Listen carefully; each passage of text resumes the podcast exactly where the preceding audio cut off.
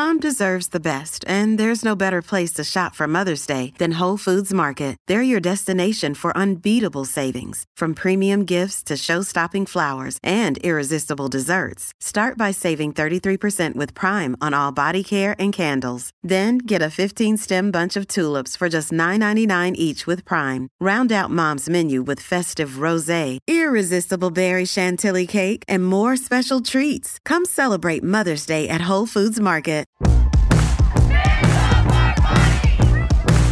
In Italia, secondo l'Istat, oltre la metà delle donne non lavora, contro una media europea del 63%. Le percentuali scendono nel sud Italia, dove l'occupazione femminile è del 32,9%. Se le donne partecipassero all'economia globale come gli uomini, il PIL aumenterebbe di 12 mila miliardi di dollari entro il 2025.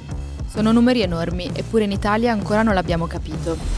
Io sono Carlotta. E io sono Chiara. E nella puntata di oggi, dedicata al gender gap, ne parliamo con Azzurra Rinaldi, docente di economia politica, direttrice della School of Gender Economics e scrittrice di Le signore non parlano di soldi, edito da Fabri Editori.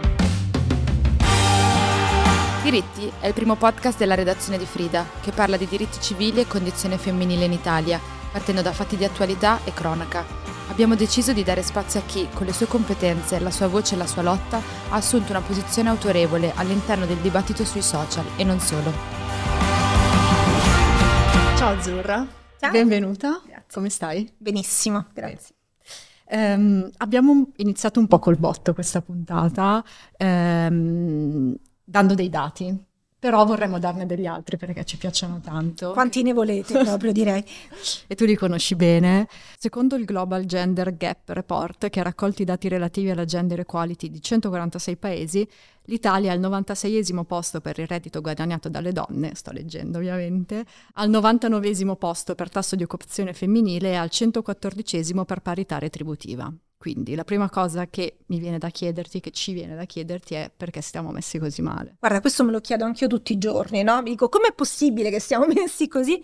Considerando che noi siamo uno dei paesi del G8, cioè siamo in pa- un paese in cui si produce tanta ricchezza.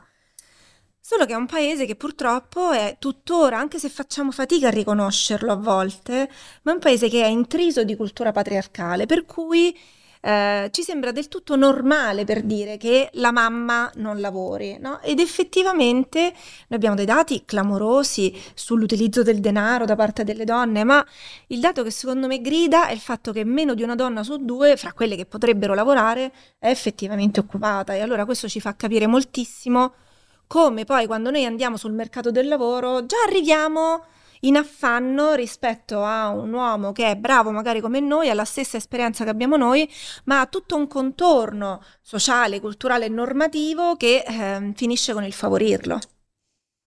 E infatti di cultura patriarcale parliamo adesso che è un po' la seconda domanda che ti vuole fare Carlotta. C'è questo stereotipo della eh, donna ac- eh, amorevole, la donna che si occupa della casa, piuttosto che l'uomo forte, autoritario. Questi stereotipi sono ancora attuali?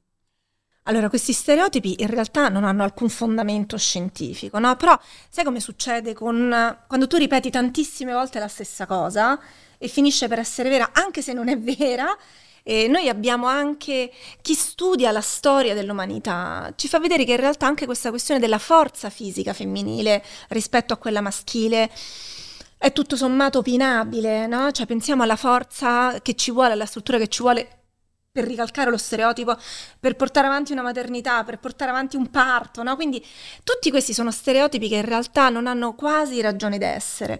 Il fatto è che poi noi abbiamo fissato anche a livello economico un modello vincente e il modello è quello maschile. Io ho 45 anni, le donne della mia generazione hanno imparato perché è stato loro insegnato che se vuoi essere vincente devi agire come un uomo, ti devi comportare come un uomo, perché quello lì è il canone, no? Questo noi lo vediamo tantissimo anche quando le donne vanno a chiedere denaro in banca, quando le imprenditrici vanno a chiedere denaro in banca, no? Dove vediamo che siccome i canoni del successo sono canoni un po' muscolari, un po' testosteronici, allora delle imprese che magari invece potrebbero fare dei fatturati pazzeschi non vengono viste nelle loro potenzialità, perché il canone, no, la cornice nella quale si inseriscono invece è una cornice totalmente diversa e qui è il motivo per cui poi dopo produciamo meno, meno ricchezza di quanto potremmo non valorizziamo un capitale umano, prima di tutto, che abbiamo per le mani e potrebbe consentirci di essere più ricche e ricchi. Sì, sì, ci autolimitiamo praticamente. Eppure è un po' su questi stereotipi che si basano anche le teorie economiche più note, che sono quelle che sono poi scritte da uomini. Um, il sistema economico vigente si basa ancora su queste teorie e che conseguenze hanno avuto poi queste teorie sul sistema economico vigente? Guarda, su questo mi, mi, sento di chiedere scusa a nome della categoria, perché noi abbiamo un enorme peso anche proprio nella definizione di cosa sia adeguato per una donna e cosa sia adeguato per un uomo. Perché il sistema economico, per come lo conosciamo noi, in realtà adesso faccio due secondi, però giuro due di storia economica, cioè nasce eh, a cavallo fra la prima e la seconda rivoluzione industriale, cambia il modo di produrre, cioè prima le imprese non, non esistevano così come le vediamo noi, no? C'era la famiglia che produceva per sé, quello che avanzava si scambiava con le altre famiglie anche attraverso il denaro, eh, non sto parlando solo di baratto, però c'era una distribuzione di ruoli che era più fluida, più omogenea, no? Invece con la seconda rivoluzione industriale soprattutto si separano proprio i luoghi, quindi il luogo della produzione che è l'industria, la grande impresa, il luogo, le persone che consumano che sono le famiglie. E in questo la teoria economica dà subito il canone, perché la teoria economica è fatta dagli economisti e non è maschile sovraesteso, cioè dagli economisti maschi. Sì. No? E allora loro dicono, la donna è naturalmente incline alla cura, l'uomo è naturalmente invece aggressivo, autorevole, no? quindi è fatto per andare sul mercato del lavoro. E lì già troviamo in nuce tutto quello che eh, noi ancora viviamo oggi, cioè il fatto che appunto, come dicevamo prima, alle donne automaticamente venga attribuito il ruolo della cura, No? Per cui anche tutto il tuo canone di adeguatezza, se sei donna e sei madre, come lo sei? Se sei donna e non sei madre, perché non lo sei, no? Mentre eh, agli uomini invece no, agli uomini viene no, il lupo di Wall Street, cioè devi essere spietato, devi essere aggressivo, eh, no? D- non devi pensare al benessere collettivo, ma devi pensare soltanto al tuo. Ora, in realtà le teorie economiche fino a oggi si basano su questo. Quindi le grandi teorie che poi, cosiddette teorie mainstream, che hanno fatto la fortuna dell'economia, sono teorie nelle quali noi troviamo ancora questi canoni qui. Però per fortuna poi c'è l'economia femminista.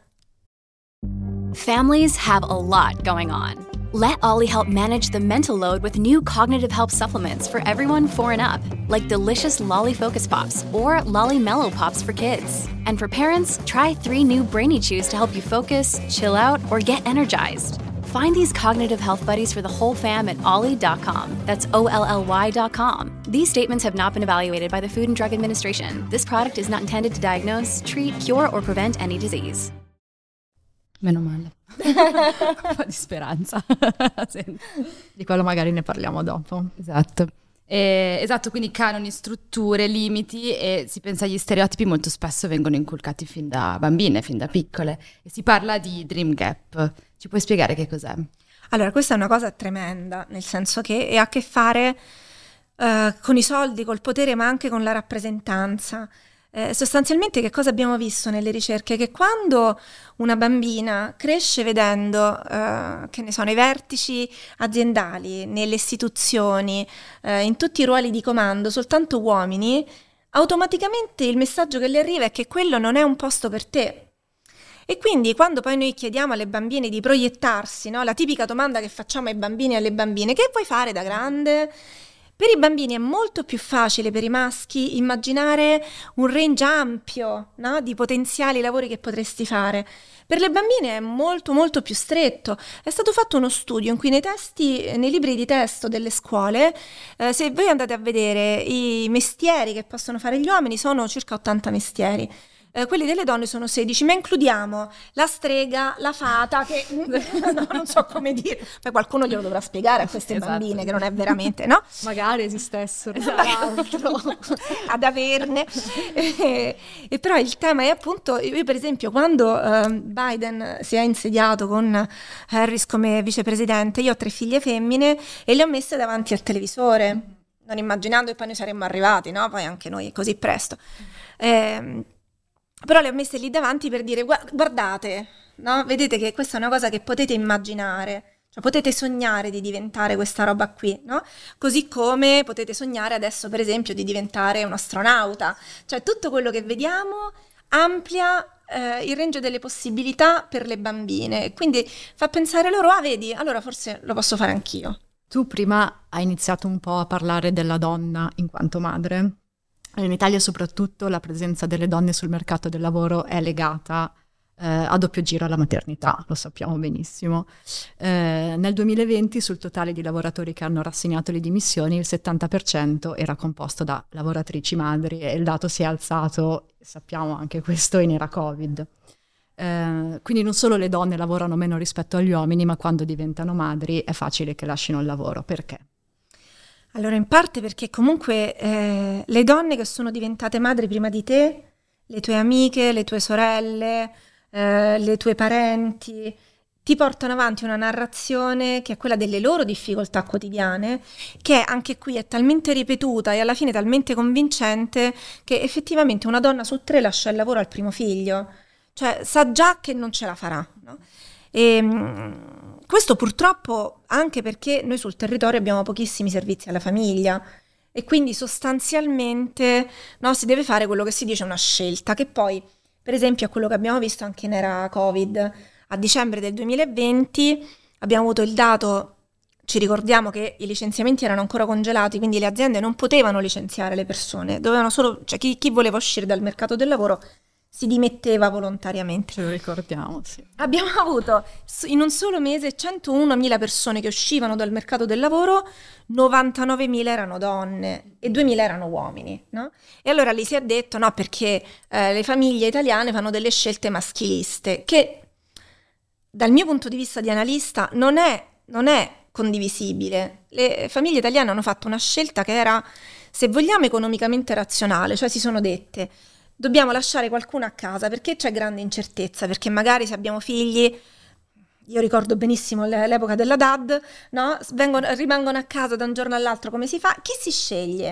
E alla fine le famiglie hanno scelto chi aveva lo stipendio più basso, cioè le mamme. Eh, la, la, donna in questo caso, chi aveva part time, le donne, le donne in Italia hanno una proporzione, un numero spropositato di part time chi ha meno possibilità di fare carriera, nuovamente le donne, no? Allora qui secondo me non possiamo dire le famiglie italiane sono state maschiliste, però la vera domanda che ci dobbiamo fare è perché in questo sistema tutti i fattori di fragilità sono tutti in capo alle donne sul mercato del lavoro e invece in capo agli uomini nemmeno uno?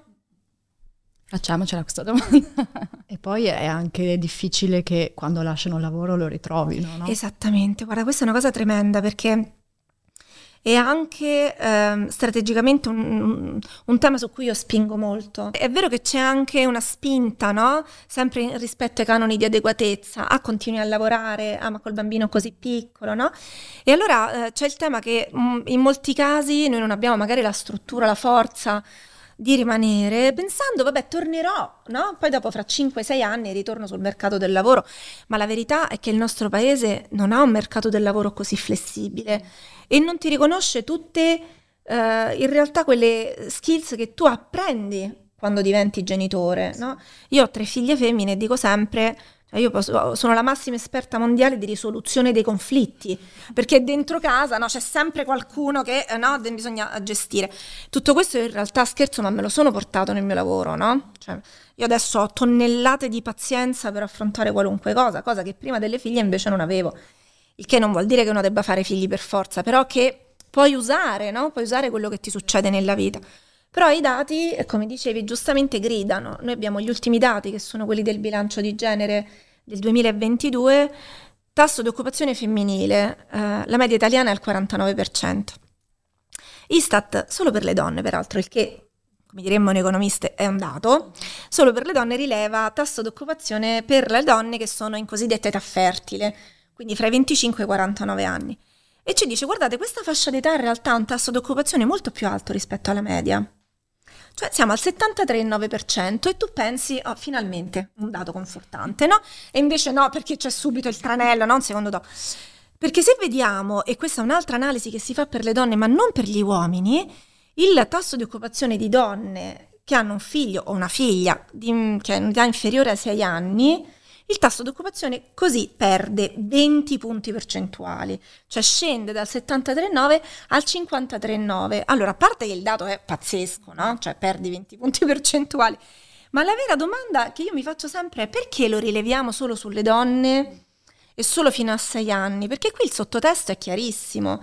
Ed è che se tu fai un figlio o una figlia, i primi anni di accudimento, che sono quelli di accudimento un po' brutale, no? Se vogliamo, comunque sono in carico a te. No? E questo è, è, rileva anche la concezione che abbiamo della natalità, della maternità, della famiglia, in un paese in cui di famiglia, natalità e maternità si parla tantissimo. E a proposito, appunto, l'abbiamo ripetuto già, già, prima, l'idea che la cura è donna automaticamente viene collegato a questo e abbiamo capito che quindi anche alla donna viene sempre richiesto di occuparsi della casa, della famiglia, dei figli. E ci siamo chieste, ma se questo lavoro domestico e di cura non retribuito venisse pagato, cosa succederebbe? E ti faccio anche un'altra domanda, così la colleghiamo. Ed esistono per caso delle proposte politiche su, in questo senso? Sembra assurdo parlare, sembra un tabù, no? Perché cioè, almeno io non, non, ho mai sentito ness- nessuna teoria, nessuno che ne parlasse di questo, no? Addirittura pagare le donne che stanno a casa, prendersi cura dei propri figli, no? Cioè, anche a dirlo sembra allucinante. Pazzesco, sì, sì, no, è vero. Allora, in realtà noi abbiamo una quantificazione del valore di questo lavoro che noi non misuriamo perché misuriamo il prodotto interno lordo, che è la ricchezza che viene prodotta nel paese in un anno, no? Questo prodotto interno lordo, che per noi è una specie di totem, no? siamo un po' ossessionati da questo prodotto interno lordo, lo prendiamo come se fosse calato dall'alto. In realtà è una misura scelta dagli uomini, e anche qui non uso maschile sovresteso, ma proprio dagli uomini economisti, che decidono cosa inserire nel PIL e cosa no. Questo lavoro di cura non viene inserito nel prodotto interno lordo, esce, proprio non entra e quel lavoro è doppiamente invisibile il lavoro delle donne, anche perché non viene misurato. Però invece Oxfam lo fa. Oxfam fa questo report in cui quantifica eh, quanto varrebbe questo lavoro. Andare a prendere figli, riportarli, preparare il pranzo, la cena, fare la spesa, lavatrici, stirare, occuparsi dei bambini, occuparsi degli anziani, propri e altrui, no? Tutte queste eh, compiti che in realtà assorbono moltissima parte della giornata di una, di una donna in media ecco, avrebbero il valore di quasi 12 mila miliardi di dollari, che proprio sono tantissimi soldi. Non Cavolo. so come dire, sono proprio tanti Inimmaginabili. soldi. No? È pazzesco. Eh, che sono più del fatturato delle 50 e più grandi multinazionali che non menzioneremo ma che vi vengono in mente, ok? Più del loro fatturato. Però in realtà secondo me il tema qui non è tanto vogliamo retribuirle, perché quello che noi vediamo è che questo fatto di uscire da, da, di casa no? per lavorare in realtà è esso stesso un atto di empowerment. Cioè il fatto di uscire di casa e mettere a frutto le proprie competenze, le proprie capacità, avere anche un feedback no, da parte di altri adulti in un mercato del lavoro. Io non direi tanto paghiamole purché rimangano in casa, direi facciamo in modo che possano uscire e invece di pagare noi loro, loro producono ricchezza per noi, eh, oltre che per se stesse, insomma. Penso che la domanda da farsi in generale in questo podcast, ma nella vita, è come ribilanciare le disuguaglianze tra uomini e donne. Tu hai scritto il libro e dici che bisognerebbe iniziare parlando di soldi. Che cosa significa? Allora è vero, nel senso che um, noi donne generalmente, in alcune culture più che in altre, nella nostra moltissimo, non veniamo educate a parlare di soldi. Anche gli uomini, eh, devo dire, in Italia vengono poco educati a parlare di soldi. Però noi uomini molto... e donne anche poco. Assolutamente. Ma, ma, noi donne moltissimo, perché c'è questo tabù, no? E si considera poco elegante una signora che parla di denaro. E questo in realtà ci tiene lontane non solo dal denaro, il che comunque, ora questo sistema può anche non piacerci, però il denaro ci dà no? il potere di fare le cose nella nostra vita. Però ci tiene lontane da tutto quello che riguarda eh, l'autorealizzazione di noi come esseri umani adulti, no? Perché poi alla fine che cosa fanno gli adulti? Hanno una propria vita intima e hanno la possibilità di lavorare e guadagnare e gestire il proprio denaro, no? Quindi riportare il denaro al centro della... no, in realtà nemmeno ri... portare, portare per la prima volta il denaro al centro anche della conversazione fra donne, no? Normalizzarlo totalmente, che significa che, per esempio, cosa che io faccio con le mie amiche, quando ti propongono un lavoro bello per cui vieni pagata bene, una delle prime cose che io faccio, chiamo le mie amiche e dico mamma mia mi è arrivato un lavoro pazzesco e viceversa, quando sfuma un lavoro, no? Cioè portarlo come diresti Uh, hai visto che è successo in politica, hai visto, ho comprato un paio di scarpe o hai visto la serie in tv, no? Quindi voglio dire, questo è semplicemente normalizzarlo. Poi certo, sul tema di come ci arriviamo, i soldi sono centrali anche perché bilanciano la relazione fra uomini e donne. Perché noi non riusciamo a parlare, le donne non riescono a parlare di soldi? Perché siamo ancora in molti casi um, soggetti a questo sguardo no? critico, sempre troppo critico, che noi esercitiamo per prime verso noi stesse, no? poi verso le altre, che, che è uno sguardo maschile, eh, per cui in generale, se vediamo anche eh, qual è la sorte, per esempio, nel nostro paese delle donne che parlano, eh, è molto diversa no? rispetto a quella degli uomini che magari fanno alcune delle buttate pazzesche e però gli si dà una pacca sulla spalla perché si sa gli uomini sono fatti così, no? Invece alle donne si perdona molto meno.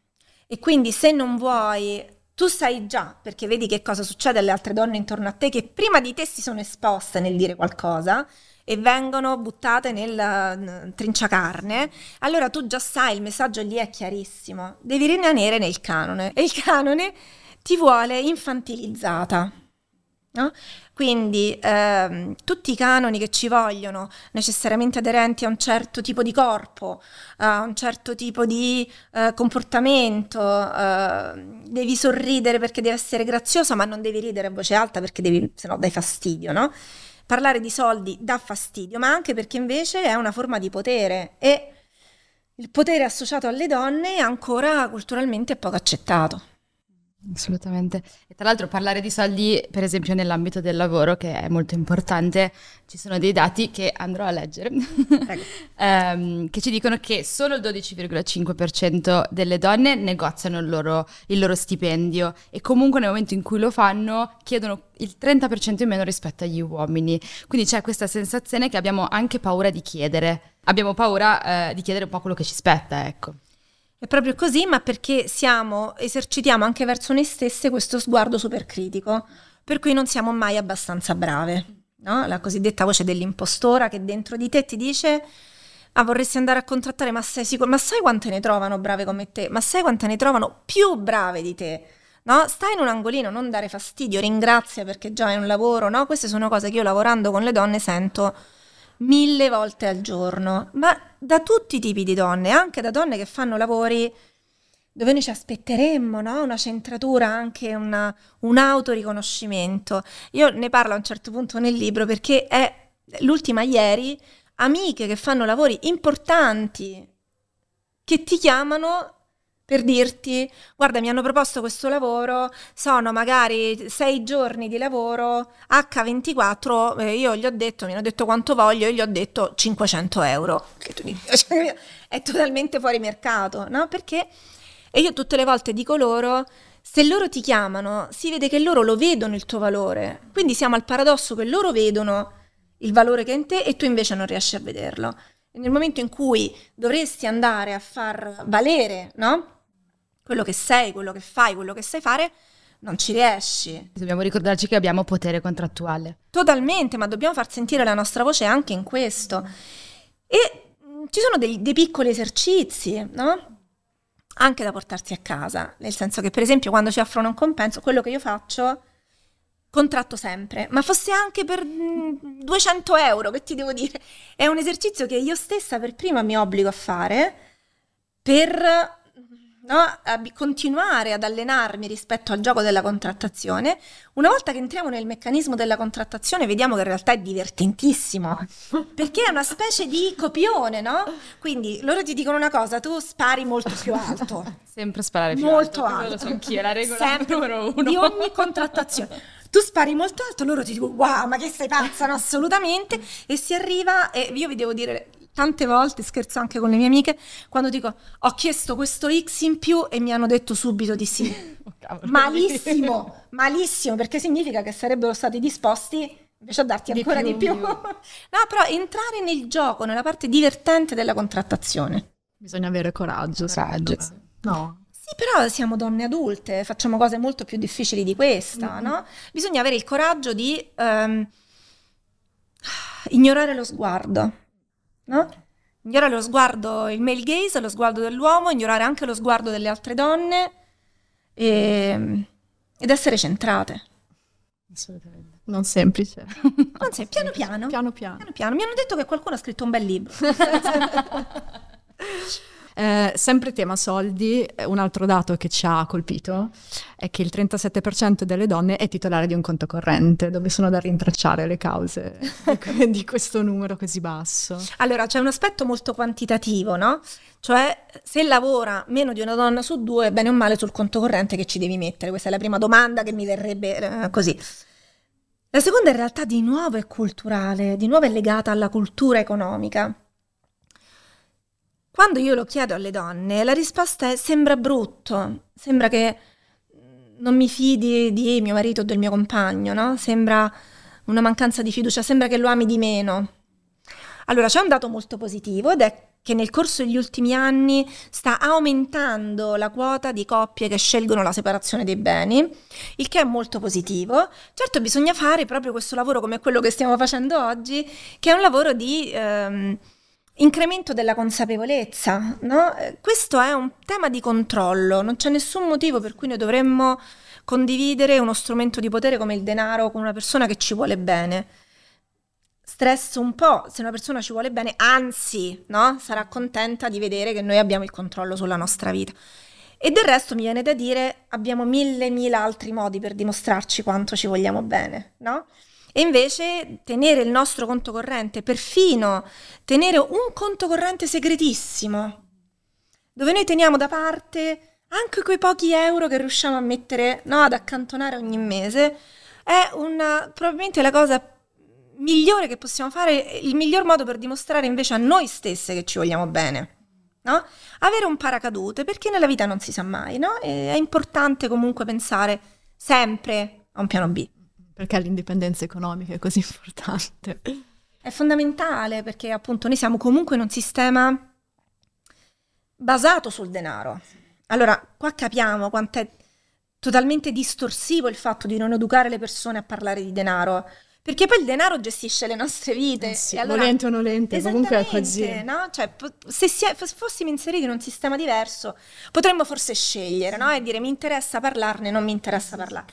Ma siccome nel nostro sistema il denaro è centrale, ma proprio per noi come esseri umani, no? voglio studiare, voglio cambiare lavoro e stare un periodo, posso avere un periodo di tolleranza, voglio stare in una relazione, non voglio più stare in una relazione perché magari per me è tossica tutto questo potere sulla nostra vita ce lo dà il denaro.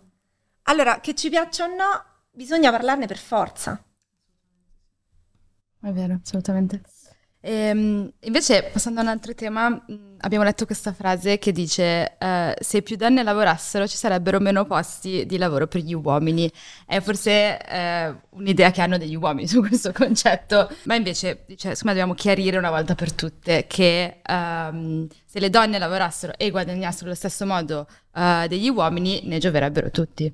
Giusto? Questo è pazzesco, no? E anche questa è una narrazione tossica e patriarcale.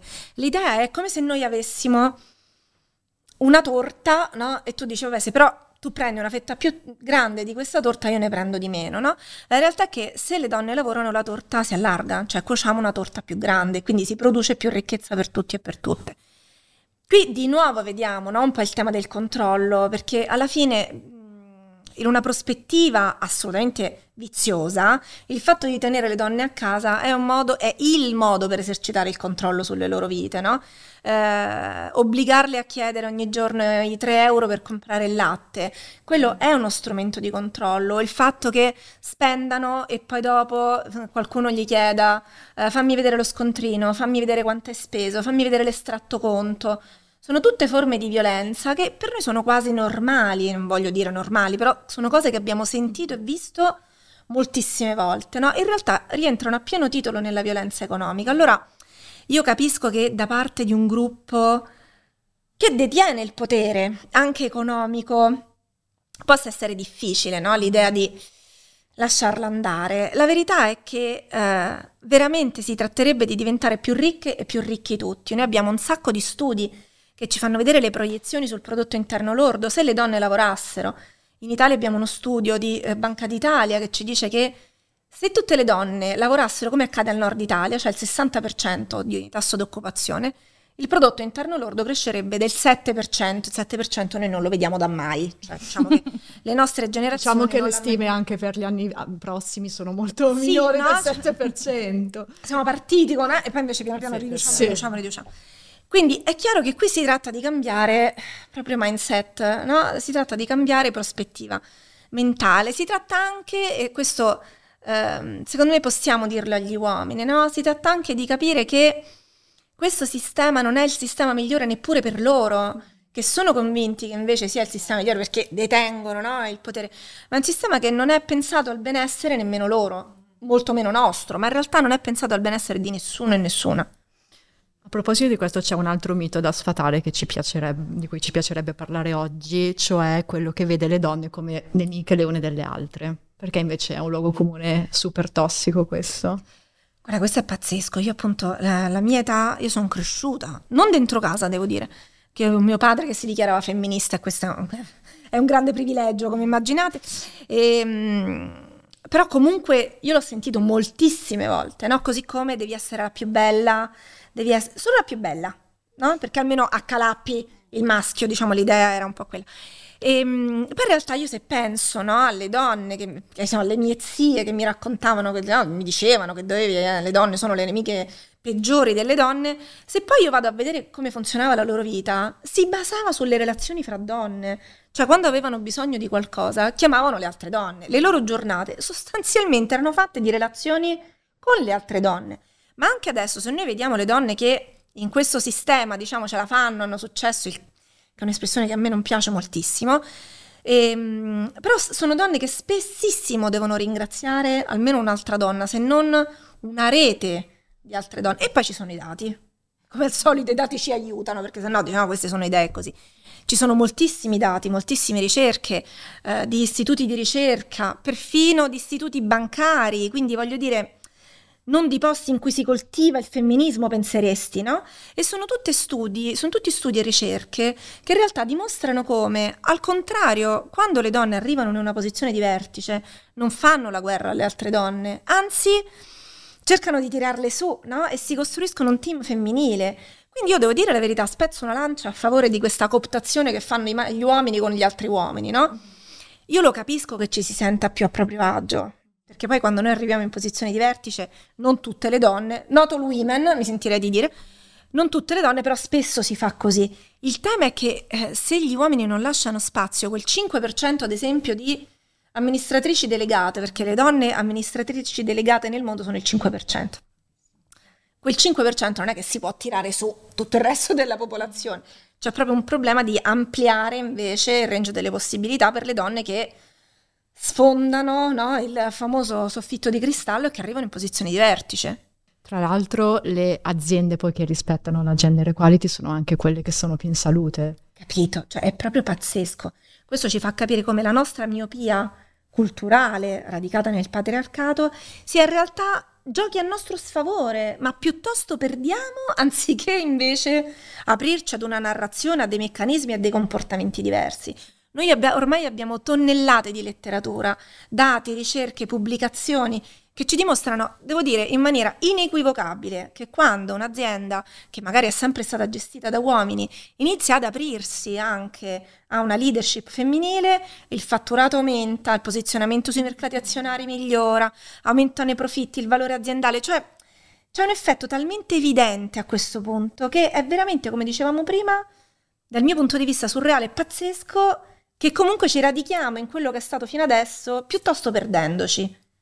Tra l'altro c'è un altro mito da sfatare che mi è venuto in mente adesso, che le donne al vertice poi si comportano come si comporterebbero tradizionalmente gli uomini, no? Quindi... Ah, sai che questo è delicatissimo, perché mm. in realtà il sistema in molte aziende, a volte anche in politica, il sistema premia un certo modo di essere e di fare, no? E quindi è molto più facile, i posti per le donne ai vertici sono pochissimi se vuoi arrivare, in moltissimi casi sai che devi rinunciare a quello che, eh, diciamo, agli stereotipi, noi diciamo di no ovviamente, però no? Invece a quello che magari potrebbe essere un tuo modo diverso di sentire, di porti, no? Di, anche di lavorare proprio. Però sai che in quel modo vai a scardinare e non ce la farei mai. Se invece rimani nei canoni, no? che sono i canoni rassicuranti per tutte le altre persone che sono al vertice, allora forse hai qualche chance in più. Io ti devo dire la verità, non mi sento di biasimare quelle donne che no, assumono dei comportamenti, diciamo, mascolini, sì, sì. no? E biasimo ovviamente moltissimo il sistema, certo rilevo che se poi noi arriviamo solo così, il cambiamento non lo creiamo mai. Beh, mi sembra abbastanza chiaro che non ci siano ragioni abbastanza forti per non lottare soprattutto lavorare verso una gender equality, ma in tal senso le istituzioni stanno facendo qualcosa in per Italia? chiudere questo gender gap, sì. Allora, in Italia noi abbiamo avuto con il PNRR questa spinta eh, importante, devo dire, eh, con la certificazione per la parità di genere, eh, che comunque perlomeno obbliga un certo tipo di aziende a guardare i dati, quantomeno, quindi osservano no, che cosa, qual è la situazione. In molti casi le aziende, io lavoro dentro le aziende, eh, con la mia società, le aziende a volte non si rendono conto di mettere in campo dei meccanismi discriminatori, pensano davvero di fare tutto in buona fede, ma il bias è talmente, il pregiudizio è talmente forte che anche se tu sei convintissima o convintissimo no, di portare avanti una linea di merito, che è quello che spesso mi sento rispondere, no? Non guardiamo i dati perché per noi conta il merito. E poi quando andiamo a guardare i dati dell'azienda, magari le posizioni di vertice trovano il 12% di donne e basta, no? Quindi è chiaro che eh, diciamo, c'è, c'è proprio un tema di eh, riconoscere il valore. C'è anche importantissima la legge che abbiamo avuto sulla parità salariale, la legge Gribaudo, no? che poco prima del PNRR. Eh, le istituzioni adesso secondo me è il momento che mettano le mani se veramente vogliamo che questo paese cresca, oltre che sia un paese dove si vive meglio ed è più giusto, ma se vogliamo anche solo che cresca il prodotto interno lordo, devono mettere le mani in questa, diciamo, in questa questione. Partendo, secondo me, prima di tutto dall'equiparare il congedo di paternità a quello di maternità. Ricordiamo, quello di paternità sono 10 giorni eh, di permesso obbligatorio retribuito, quello di maternità sono 5 mesi. Quindi anche laddove, e non lo siamo, eh, non fossimo un paese patriarcale, eh, comunque la normativa creerebbe delle distorsioni. Noi spesso ci arrocchiamo un po' perché diciamo, vabbè, lo fanno i paesi del nord Europa, noi siamo diversi, no? E invece no, perché un anno e mezzo fa l'ha fatto la Spagna, un paese che anche da un punto di vista valoriale noi ci sentiamo molto vicini, un paese dell'area del Mediterraneo, questo per dire che si può fare e forse è arrivato anche il momento di farlo. Siamo arrivati alla fine, grazie Azzurra per Grazie essere mille. stata qui, grazie a voi per il tempo che ci hai dedicato. Grazie. E mi raccomando, signore, parliamo di soldi. Diritti è un podcast di Frida. Se questa puntata ti è piaciuta, segui il podcast e lascia una recensione. Ci vediamo il prossimo mercoledì con un nuovo episodio.